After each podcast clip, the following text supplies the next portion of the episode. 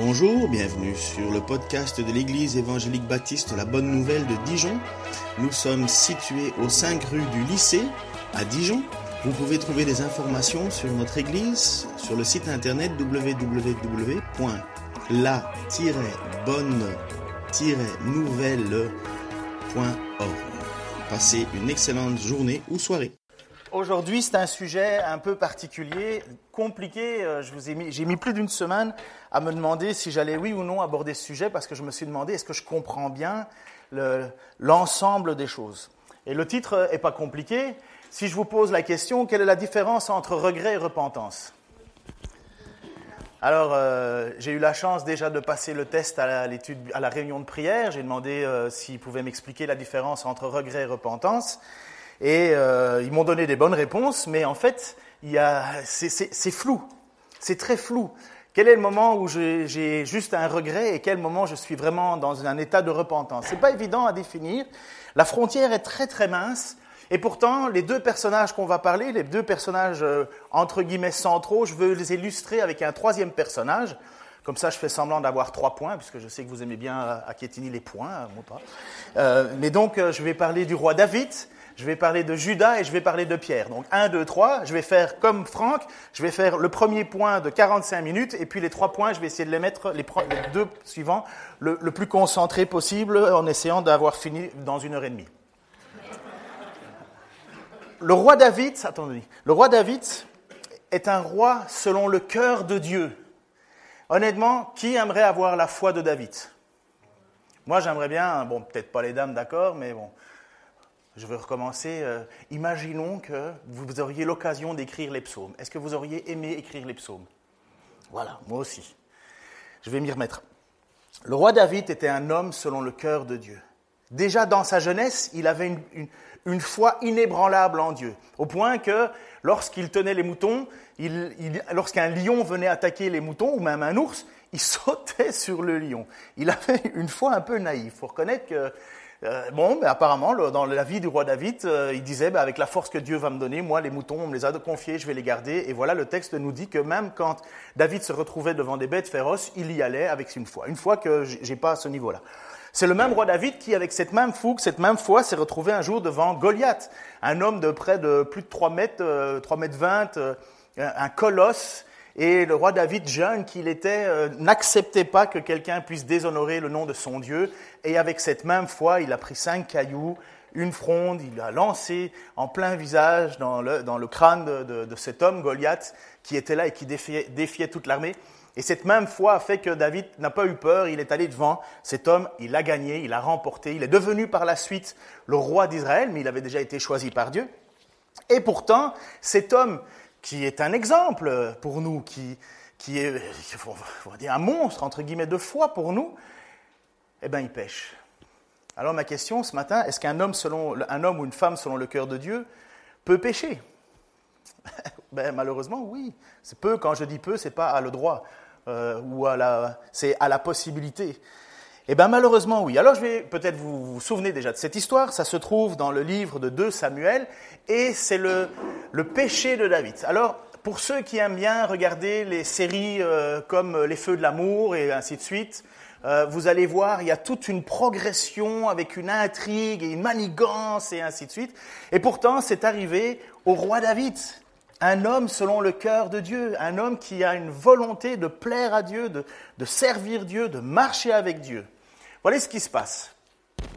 Au printemps suivant, c'était la saison où d'habitude les rois partent pour la guerre, le roi David envoya le général Joab à la tête de l'armée d'Israël et de ses officiers combattre les Ammonites. Ils ravagèrent leur pays et assiégèrent la capitale, Rabat. David, lui, était resté à Jérusalem. Or, un après-midi, après s'être reposé, David se leva et alla se promener sur le toit en terrasse du palais. De là, il aperçut une femme qui se baignait. Elle était très belle. Il fit prendre des renseignements sur elle et on lui dit c'est Bathsheba, la fille d'Eliam, la femme d'Uri le Hittite. David envoya des messagers l'inviter. Elle vint chez lui, il coucha avec elle, puis elle retourna chez elle. Or, elle venait de se purifier à la suite de ses règles. Bathsheba devint enceinte. Elle en avertit David J'attends un enfant lui fit-elle dire Vous voyez l'idée un peu de la série là euh, Que va-t-il se passer après? Il y, a, il y a adultère, puisque c'est bien la femme de Uri, le Hittite. C'est David, euh, normalement, ne devrait pas être là, mais il farniente, et ainsi de suite. Bref, voilà l'histoire. David est mal pris. Il vient de faire une bêtise, il vient de commettre une faute, il pensait que ça allait rester là. Le problème, c'est que maintenant, un enfant arrive. Aussitôt, David adressa l'ordre suivant au général Joab. Envoie-moi Uri le Hittite, cet homme, le mari de, de, Bathsheba, mais qui est à la guerre en ce moment. Lui, il est au combat. Job l'envoya. Uri vint se présenter devant le roi, qui lui demanda des nouvelles de Joab et de l'armée, ainsi que du déroulement de la guerre. Puis il lui dit Va chez toi, prends un peu de repos. Uri quitta le palais et le roi lui fit envoyer un cadeau. Mais quel bon roi, n'est-ce pas? Voyez comment la manigance est en train de prendre. Mais Uri ne se rendit pas chez lui il alla dormir en compagnie des soldats de la garde royale près de l'entrée du palais. Lorsque David en fut informé, il interrogea Uri. Voyons, tu viens d'arriver après un long trajet, pourquoi ne vas-tu pas chez toi?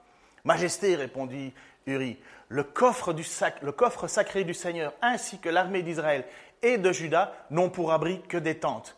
Le général Joab et tes officiers campent en race campagne, et pendant ce temps, moi j'irai à la maison pour manger, boire et dormir avec ma femme Jamais de la vie je ne ferai une chose comme ça. Attendez. Ça, Uri, là, c'est le, soldat parfait quelque part. Mais là, ça embête un peu, qui David? Pourquoi? Parce que quel est le but de David? Eh bien, de faire passer son enfant pour l'enfant d'Uri. C'est une manigance où, où, David est en train de se dire, ok, bon, bah, je vais te donner un cadeau, je vais te donner des présents, couche avec ta femme, et puis comme ça, on ne parle plus de l'affaire, on va étouffer l'ensemble. C'est pas fini. David va plus loin. Suivant. Bon, répondit le roi, reste encore ici aujourd'hui, je te laisserai repartir demain. Uri resta donc à Jérusalem jusqu'au lendemain. David l'invita à manger et à boire à sa table et il l'enivra.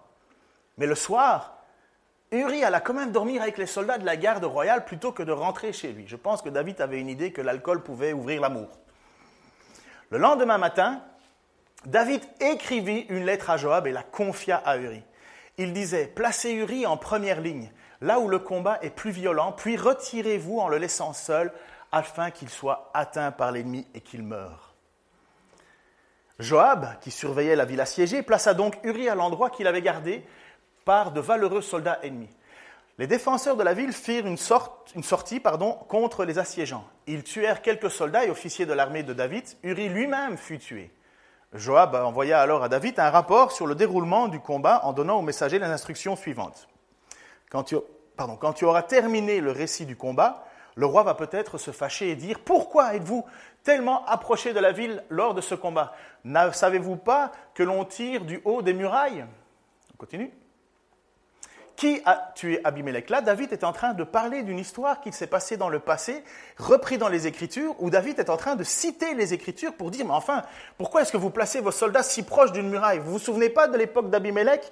Le fils de Yérubal à Thébès, c'est une femme qui a lancé sur lui une grosse pierre du haut de la muraille, et il est mort.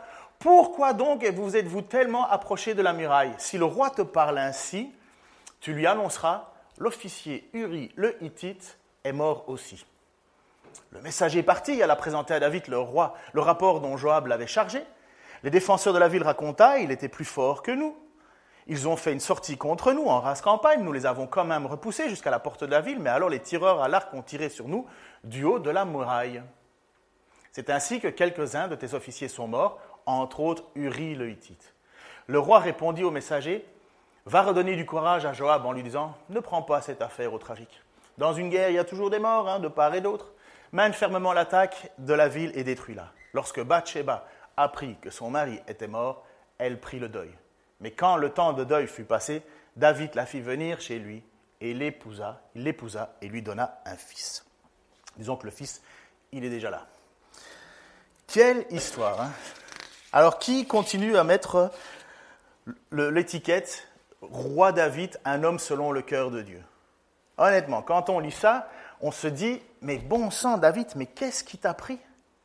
Non seulement tu fais comme une faute, plutôt que d'avouer cette faute, tu vas encore en plus essayer de manigancer l'affaire, tu vas essayer de faire en sorte que cet homme couche avec sa femme, donc tu vas, tu vas tu vas manipuler la situation. Non seulement il va manipuler la situation, mais en même temps, il va soudoyer, il envoie des cadeaux. Puis après ça, il enivre cet homme. Après ça, qu'est-ce qu'il fait? Il oblige Joab à mentir. En plus, incroyable, il donne à Uri la lettre de sa propre condamnation.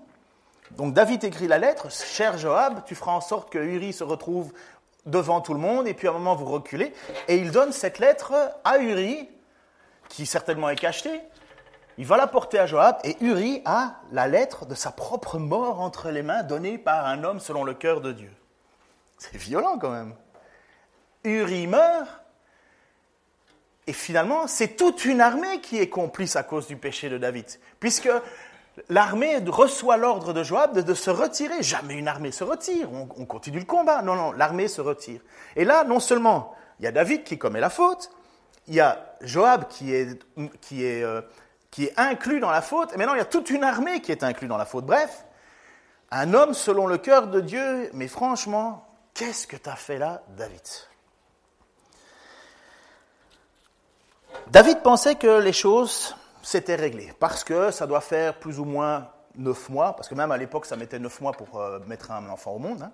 Donc, euh, neuf mois plus tard, peut-être même un peu plus, on va dire entre neuf et douze mois, c'est difficile de définir.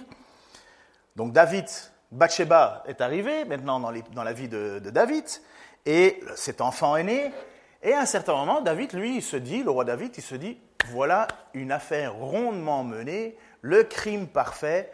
Plus personne n'a quoi que ce soit à me dire de cette histoire. Continuons la vie tranquille. Qui a déjà euh, péché ici? S'il y en a un seul qui lève pas la main, vous pouvez sortir parce vous n'avez pas besoin de Jésus. Hein. Tout le monde.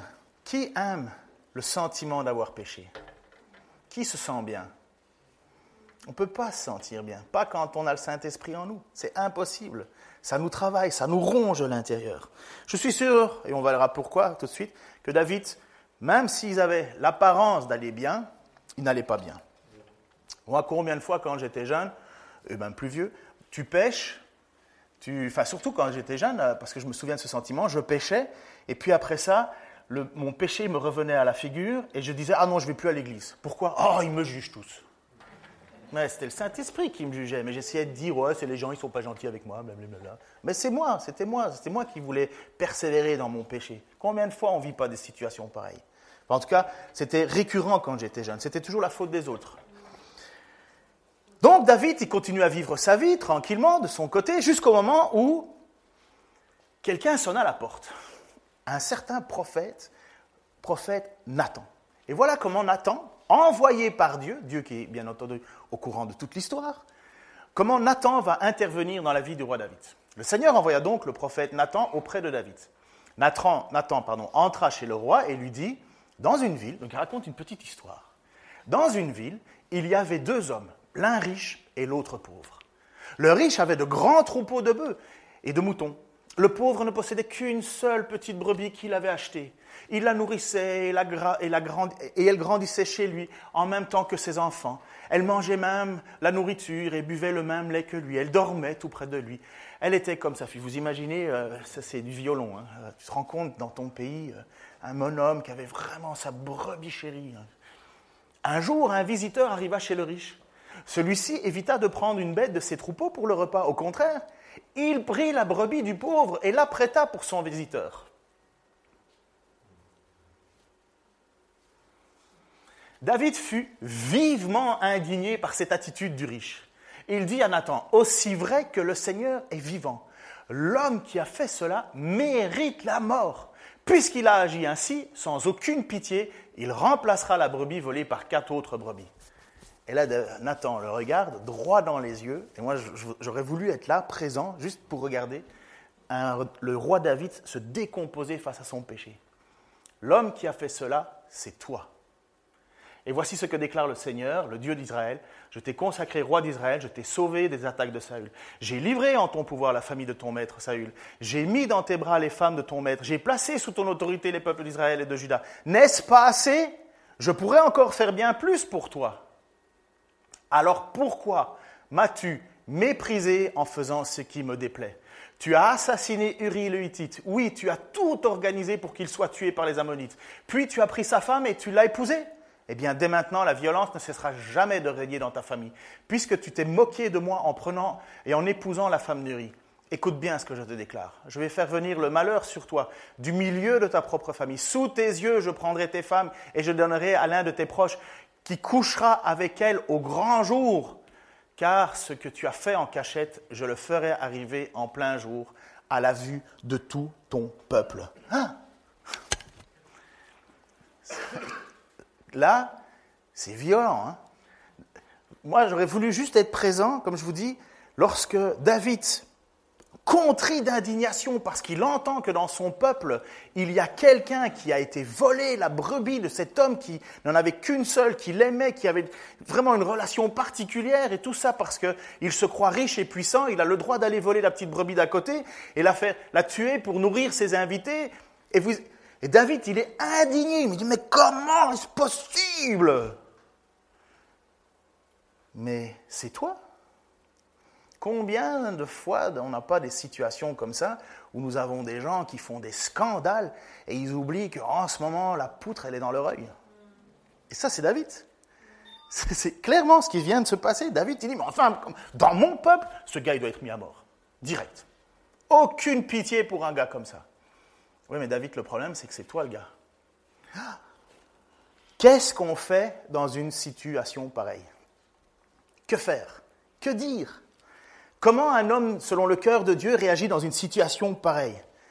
Comment vous, moi, devant le péché dont on vient d'être clairement accusé, sans aucun doute, qui, vient vers nous, quelle est notre attitude? Dans l'Écriture, par exemple, dans Matthieu, il nous dit, Jésus nous enseigne la façon dont on doit discipliner quelqu'un. Va et reprends-le. S'il t'écoute pas, va avec ton frère et reprends-le. S'il t'écoute pas, va avec les responsables. S'il t'écoute pas, mets-le dehors. Et David, il est là et il se retrouve directement devant le prophète. Donc, prophète de Dieu dit l'homme est au courant de ce que David a fait. Puisque Dieu sait tout, voit tout, entend tout, connaît tout, la moindre chose qu'on essaie de cacher, il le sait déjà. Comment réagir? Comment faire? Comment un homme selon le cœur de Dieu doit réagir? Eh bien voilà ce qui va se passer. David dit à Nathan, j'ai péché contre l'Éternel.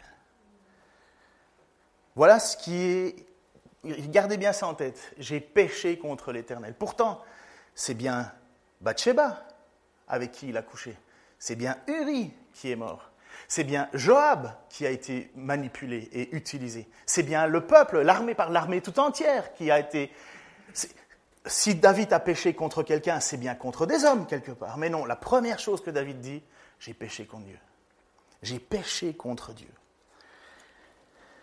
Ce que David fait à ce moment-là, est quelque chose d'incroyablement nécessaire, utile et efficace, puisque directement, Nathan lui répondit, Eh bien, l'Éternel a passé sur ton péché, tu ne mourras pas.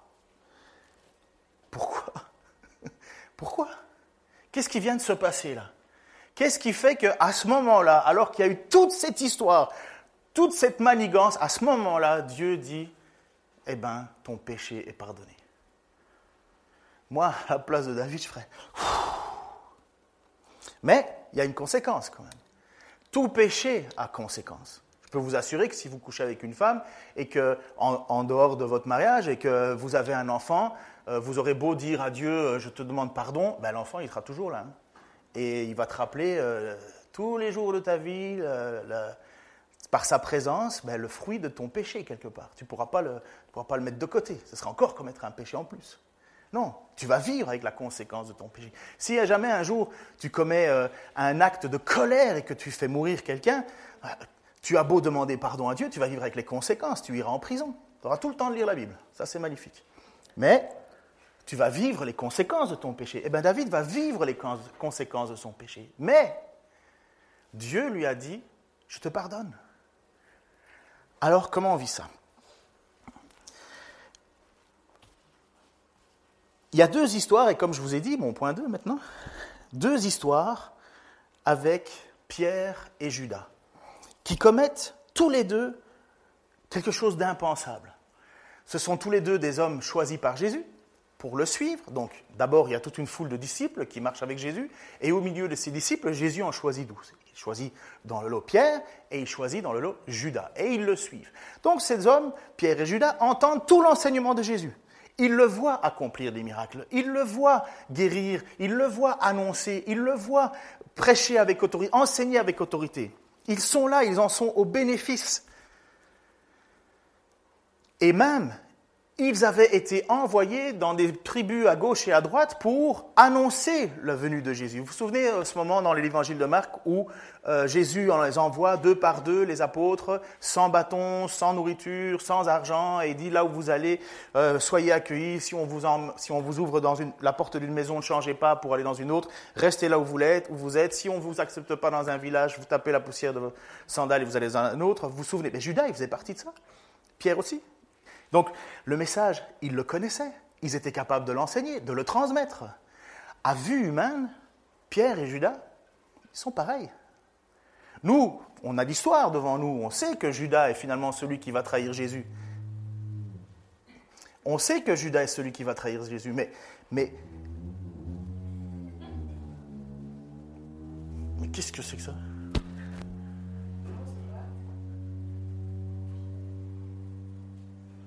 Quelqu'un a fait une bêtise ici récemment? Peut-être qu'ils font des travaux. J'ai un voisin qui peur, qui perce dans notre mur. On va voir ça plus tard. C'est des gros murs hein, avant qu'ils arrivent. Donc, Pierre et, Judas sont tous les deux pareils, identiques quelque part. À vue humaine, on ne fait pas la différence entre ces deux personnes. Et pourtant, ils vont commettre tous les deux un acte impensable L'un va trahir Jésus, l'autre va trahir Jésus. L'un va renier Jésus, l'autre va renier Jésus quelque part. Voici, donc tout le monde est au courant sur Judas a livré Jésus. Ceux qui viennent pour la première fois à l'église, vous savez l'histoire de Judas, c'est lui qui a livré Jésus pour 30 pièces d'argent. Tout le monde connaît l'histoire de Pierre. Lorsque Jésus, à un certain moment, euh, annonce qu'il va, d'ailleurs ça va venir dans le texte, mais il annonce qu'il va, il va être livré, et Pierre dit non, non, non, non, euh, moi je t'abandonnerai pas, eux peut-être, mais moi jamais. Et alors Jésus lui dit, tu sais, euh, Pierre, euh, le coq va chanter trois fois, et à la troisième fois qu'il aura chanté, tu m'auras, non, lorsque coq aura chanté, tu m'auras renié déjà trois fois. Pierre dit, jamais de la vie, hein, jamais. Mais regardez, ils commettent quand même la faute. Nous avons l'attitude de Pierre. Au moment où le coq chante, voilà Pierre qui dit, alors Pierre se mit à dire, je le jure, et que je sois maudit. Ce n'est pas, pas rien hein, comme parole. Si ce n'est pas vrai, je ne connais pas cet homme, donc Jésus, et aussitôt un coq chanta. Alors Pierre se souvint que Jésus lui avait dit, avant que le coq chante, tu m'auras renié trois fois. Il se glissa dehors et se mit à pleurer amèrement. Et nous avons Judas, qui lui a vendu Jésus pour 30 pièces d'argent. Voyant qu'il avait été condamné, donc Jésus, Judas, qui l'avait livré, fut pris de remords et rapporta les 30 pièces d'argent aux autres prêtres et aux anciens en disant J'ai péché en livrant le sang d'un innocent. Et ils répondirent Que nous importe, c'est ton affaire. Débrouille-toi avec tes bêtises. C'est ça qu'il est en train de leur dire.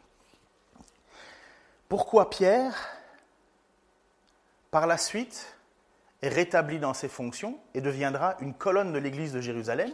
L'apôtre Pierre, qui écrira 1 et 2 Pierre, qui sera un modèle de, service. En même temps, si ça vaut la peine de relire euh, l'épître de Pierre, de voir à quel point l'apôtre Pierre, qui pourtant était un fougueux, hein, euh, c'était le gars, euh, le seul homme sur la terre, à part Jésus, à avoir marché sur l'eau, c'est Pierre. Hein. C'est pas rien. Pierre, il, était tellement passionné par Jésus, il voulait tout donner pour Jésus, que quand les soldats sont arrivés pour, pour venir arrêter Jésus, Pierre, il a sorti son, son épée, il a voulu couper la tête de Malchus. Il a juste pris l'oreille. Heureusement, il ne savait pas viser.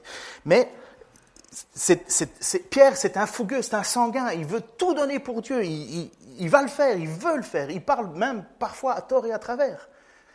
Mais lui, après avoir reconnu sa faute, il va être rétabli par Dieu, par Jésus. Judas, lui, après avoir reconnu sa faute, va se suicider, va se pendre.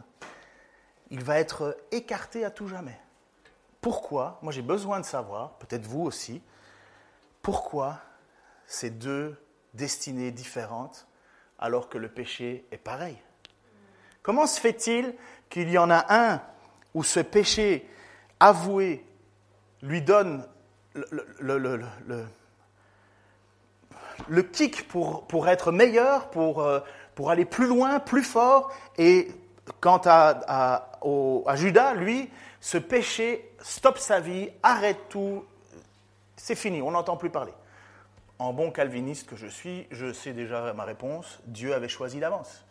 Mais Judas, il ne le sait pas, lui, qu'il va accomplir les prophéties. Judas n'est pas au courant. Dans sa vie de tous les jours, il ne sait pas qu'il est le fils de la perdition par lequel Jésus va être livré. Et afin que s'accomplissent les Écritures. Judas, il vit sa vie de tous les jours. Pierre aussi vit sa vie de tous les jours. Et qu'est-ce qui fait qu'il y a cette différence? L'un a commis une erreur et s'en veut personnellement, et l'autre reconnaît qu'il a trahi son Seigneur et il ne peut pas vivre sans avoir l'assurance de la grâce de son Dieu. Écoutez, c'est fin là. Vous êtes bien réveillés là? Avec ce bruit, ça réveille quand même. Hein? Ok. L'un reconnaît qu'il a commis une faute. Mince, je me suis fait avoir. J'aurais pas dû faire ça. Si j'avais. Et l'autre, Pierre, qui après avoir renié, après avoir fait ce qui est impensable, pleure amèrement et espère le pardon de Dieu. J'ai pris, comme je vous ai dit, une semaine pour essayer de dénouer la différence entre regret et repentance. Pour voir, parce que euh, l'histoire, on la connaît, on sait que Judas sera écarté à tout jamais, et on sait que Pierre va être au service de l'Église. Mais moi, j'ai besoin de savoir où est la frontière. Pourquoi? Parce que j'espère J'espère la même grâce de la part de mon Dieu. Pourquoi? Parce que combien de fois j'ai pas été infidèle? Combien de fois j'ai pas fait des choses que j'aurais pas dû et j'ai demandé pardon à Dieu? J'ai besoin de savoir finalement, mais c'est quoi la différence entre le pardon que tu offres à Pierre et, la fin que tu donnes à, Judas? J'ai besoin de savoir ça. Peut-être vous aussi, j'espère que vous, quand vous demandez pardon à Dieu, vous avez envie d'avoir la certitude que Dieu a effacé vos fautes. Mais moi, j'ai besoin de savoir, c'est quoi la différence, pourquoi Judas n'a pas été au bénéfice et pourquoi Pierre a été au bénéfice? J'ai besoin de savoir finalement, c'est quoi un cœur, un, cœur un, homme et une femme selon le cœur de Dieu. J'ai besoin de savoir c'est quoi la différence. Parce que si ça tient de ma perfection, vous me connaissez tous un petit peu là, ma délicatesse à zéro balle, euh, euh, ma diplomatie à 2 francs 50, euh, parler trop vite et ainsi de suite, être parfait. ma femme, 25 ans, elle sait très bien déjà depuis le deuxième jour que j'étais pas parfait. 25 ans de mariage. Est-ce qu'il y a quelqu'un qui apprend la musique ici? Bref, j'ai besoin de savoir pourquoi est-ce que Dieu me pardonnerait. Alors, après une semaine, je me suis dit, Ken, fais le mieux que tu puisses faire, cite quelqu'un d'autre. Alors, j'ai pris Florent Varac, qui a abordé le sujet et qui fait la différence entre regret et repentance. Le regret, et je trouvais ça très très bien, le, résumé, le regret provient de la désapprobation des hommes, la repentance, elle vient de Dieu. Le regret me fait baisser le visage sur moi et mes échecs, la repentance me fait regarder à Dieu et à sa grâce. Le regret arrête ma marche, la repentance me remet en marche avec un pas transformé. Le regret place moi au centre, la repentance place Dieu au centre. La meilleure explication, selon moi, de la suite d'un vrai chrétien, de quelqu'un qui a vraiment le cœur vers Dieu, c'est la lecture du psaume 51. Et après avoir fait l'explication, de, enfin montrer le péché de David, après avoir regardé à Judas et à Pierre, finalement la différence qui fait que pourquoi est-ce que l'un reçoit cette grâce et l'autre ne l'a pas, eh bien je trouve que la lecture du psaume 51 montre véritablement c'est quoi un homme ou une femme selon le cœur de Dieu. Alors je vous invite simplement comme conclusion, on va le lire ensemble. Ah oui, tu peux passer. Tu peux passer. Merci. Voilà David qui écrit, et c'est précisé. Donc David écrit cela après avoir péché. Au chef de cœur, Un psaume de David qu'il composa lorsque le prophète Nathan vint chez lui après qu'il eut péché avec Bathsheba. Je risque d'être émotionnel. Aie pitié de moi. Ça commence. Ô Dieu, toi qui es si bon, efface mes torts. Tu es si compatissant. Lave-moi de mon péché. Purifie-moi de ma faute, car je reconnais mes torts.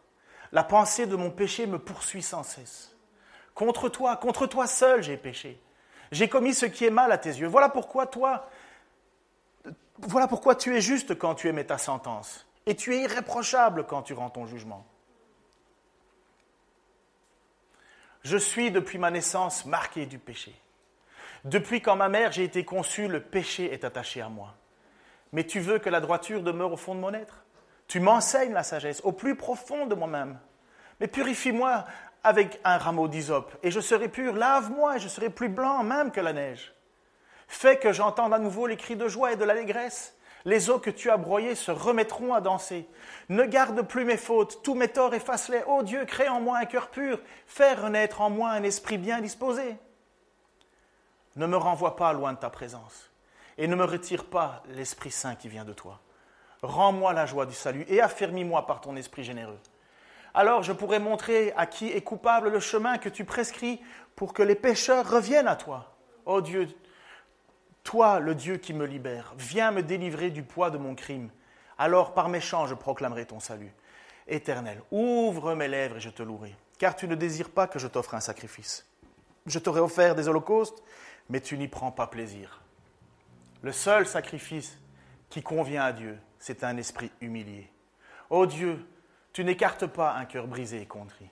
Dans ta bonté, fais du bien à la ville de Sion et bâtis les murs de Jérusalem. Alors tu prendras plaisir à des sacrifices qui sont conformes à la loi, holocauste et offrande totale. Et l'on offrira des taureaux sur ton autel. Et moi, je crois que la phrase qui est la plus parlante, le seul sacrifice qui convienne à Dieu, c'est un esprit humilié. Ô oh Dieu, tu n'écartes pas un cœur brisé et contrit. Voilà selon moi la différence entre la repentance et le regret. La repentance, c'est ce qu'on lit dans le psaume 51. C'est Seigneur, ne, me rejette pas. Je, suis pécheur, depuis que je suis né, je suis pécheur. Je sais que tu as mis ta parole au fond de moi. Je, je le désire, je veux vivre cette parole, je veux te plaire. Mais j'y suis pas encore une fois arrivé. Ah Seigneur, ne m'écarte pas, s'il te plaît, continue à renouveler ta grâce en moi, s'il te plaît. Le péché que je viens de vivre, ça me détruit. Et je veux retrouver la joie de mon salut. Je veux que tu reviennes, Seigneur, que tu reprennes la première place. Et qu'est-ce que David t'y dit? Il ne dit pas, je vais le faire par tous mes efforts, par des sacrifices, des holocaustes, je vais le faire parce que je vais remettre un beau costume le dimanche, je vais m'acheter de nouvelles chaussures, je vais aller chez le coiffeur, je vais me raser, je vais mettre une cravate pour faire plaisir aux vieux. Non. Non. Je te demande juste pardon. Je te demande pardon. Je suis, mort devant toi, Seigneur. Si tu ne me relèves pas, je suis mort. Voilà la grande différence, selon moi, entre Pierre et David, euh, Pierre et, et Judas. Judas regrettait une faute qu'il a commis, mais il n'a pas eu ce cœur, selon moi, contrit, brisé, amer de tristesse parce que Dieu était blessé de la faute. Non. Et moi, ça me donne du courage, parce que je suis certain que dans les semaines qui vont encore arriver, je vais devoir me représenter devant Dieu pour redemander pardon, même si ce n'est pas ce que j'ai envie de faire. Pas du tout. Mais je veux et je vois qu'à chaque fois que je suis tombé, Dieu me relève avec à chaque fois un désir d'aller plus loin. Et pourquoi? Parce que je ne peux qu'invoquer la grâce. Je ne peux pas tenir par mes forces. C'est vraiment par ta grâce. Et c'est ce qu'on a fait ce matin à travers la, Sainte Seine. Qui peut écarter de lui cette Sainte Seine en pouvant dire Seigneur, je n'ai pas besoin de ton sacrifice? Seigneur, je te demande que tu continues à nous travailler, à nous montrer ce que c'est que de vivre selon toi. Personne, Seigneur, et moi en premier, ne mériterait quoi que ce soit de ta part. Seigneur, je suis reconnaissant de ce que David a écrit dans ce psaume, Seigneur, et je sais que ça vient de toi. Et Seigneur, je te demande que dans nos vies, tu fasses manifester beaucoup de Nathan, Seigneur, pour mettre devant nous, Seigneur, le péché qui nous éloigne de toi, afin que nous puissions l'avouer, afin que nous puissions le confesser, afin que puissions nous en repentir, Seigneur, pour retrouver la joie de notre salut. Seigneur, c'est bien la seule chose qui est la plus importante, Seigneur, c'est d'être en communion avec toi. Tu as mis ton esprit en nous, Seigneur, et nous ne voulons ni l'attrister ni l'éteindre, Seigneur. Et pardonne-nous nos offenses, Seigneur, pardonne-nous nos offenses comme nous voulons pardonner ceux qui nous ont offensés. Seigneur, nous voulons marcher avec toi et nous avons besoin de toi. Dans ton saint nom, Seigneur Jésus-Christ. Amen.